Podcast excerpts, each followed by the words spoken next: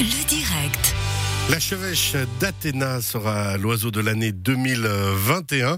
Un choix de BirdLife. On retrouve justement le directeur roman de BirdLife suisse, c'est François Turian. Bonsoir. Bonsoir. La chevêche d'Athéna, alors elle est magnifique hein, déjà quand on voit les photos.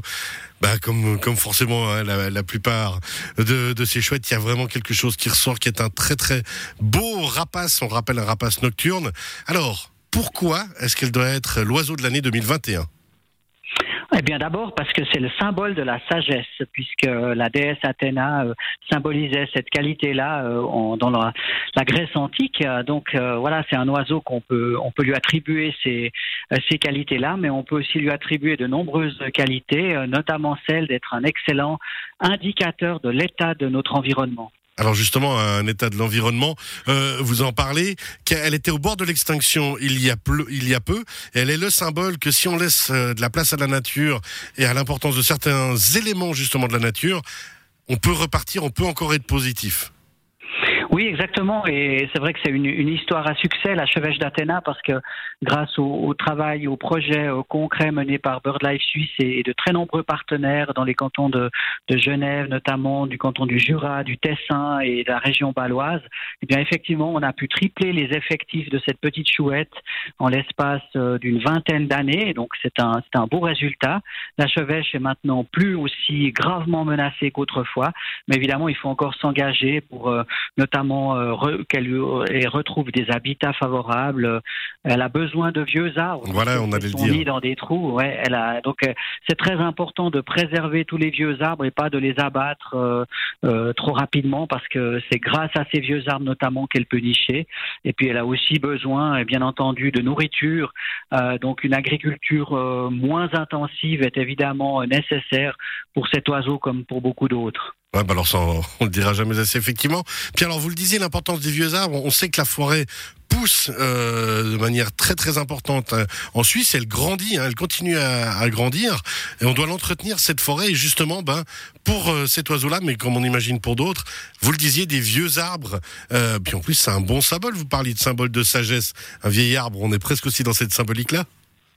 Oui, tout à fait. Ce qu'il faut bien comprendre, c'est que la, la chevêche, c'est d'abord un oiseau des milieux ouverts. Donc, euh, euh contrairement à, d'autres espèces de, de, rapaces nocturnes, elle ne niche pas en forêt. Elle a besoin, en fait, de, de, milieux très ouverts. Elle va au contraire plutôt fuir les lisières de la forêt.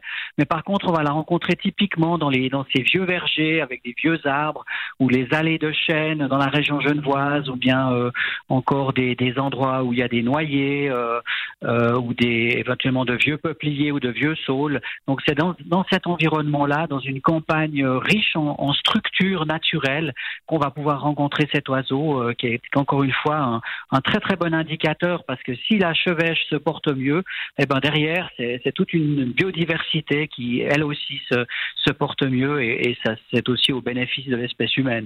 Alors en fait, euh, ben, à notre petit niveau, euh, l'idée pour la population avec cette chevêche d'Athéna qui est l'oiseau de l'année 2021, c'est d'essayer euh, à chaque fois que l'occasion peut se présenter, de mettre en avant la biodiversité, mais ceci dans des politiques publiques, dans l'aménagement du territoire, dans l'agriculture.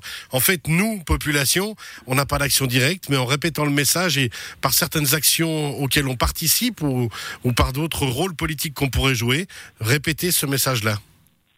Absolument. Et puis aussi, il ne faut pas oublier qu'en tant que consommateur, on peut faire des choix qui sont pertinents euh, pour la nature, pour la biodiversité. Donc, euh, son alimentation notamment est, est, très importante. On peut choisir, par exemple, des, des, fruits qui sont labellisés haute tige ou du jus de pomme qui vient de, précisément de ces, de ces vieux vergers. Euh, et donc, il y a, y a, des labels qui existent et qui permettent aussi aux consommateurs de s'orienter.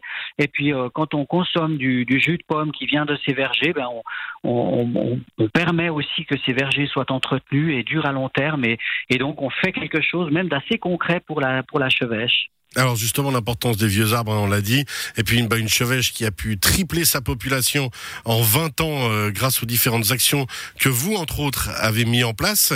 Comment vous travaillez-vous aussi de votre côté euh, à longueur d'année pour ces actions-là? Alors oui, ce sont des programmes de longue haleine. On ne peut pas en, une, en, deux ou trois années inverser la tendance. Et là, ces, ces programmes sont en place depuis de, de, de plusieurs années, plusieurs dizaines d'années. Et c'est grâce en fait à, un travail de concertation. Il faut derrière des, des scientifiques qui connaissent bien l'oiseau. Il faut aussi des agriculteurs qui sont motivés pour prendre des, des mesures.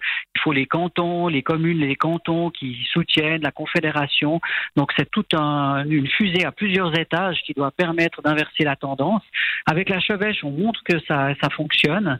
Et donc, il faut que les politiques publiques, d'une manière générale, soient beaucoup plus euh, conscientes de l'importance de, préserver notre nature. Il faut dire qu'en Suisse, et le rappeler, la biodiversité va mal. Euh, on a 40% des espèces d'oiseaux qui sont, menacées sur la liste rouge.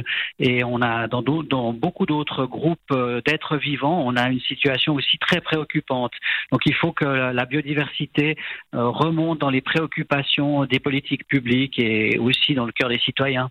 On imagine justement le travail que vous menez, euh, ces opérations avec BirdLife Suisse. On peut vous soutenir, on imagine aussi, échanger avec vous, vous poser des questions pour peut-être mieux comprendre aussi euh, votre fonctionnement et votre état d'esprit.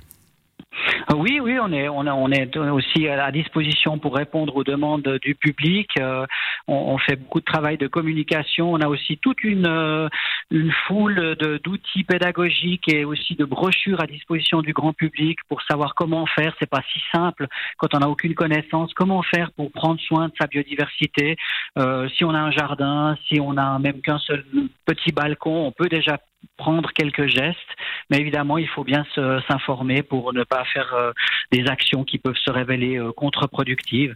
Et c'est tout en, tous ensemble qu'on y arrivera. justement, pas de fausse bonne idée. Et si on veut aider les oiseaux, ben, on peut vous contacter, aller voir votre site internet birdlife.ch et poser, comme on le disait, les bonnes questions et avoir les bonnes interactions. Merci François Turian. On rappelle, vous êtes directeur euh, roman de BirdLife Suisse. Merci. Et puis, ben, vive la chevêche d'Athéna. vive la chevêche d'Athéna. Merci à vous. bonne année à elle. Au revoir. Merci. Bonne fête. Au revoir.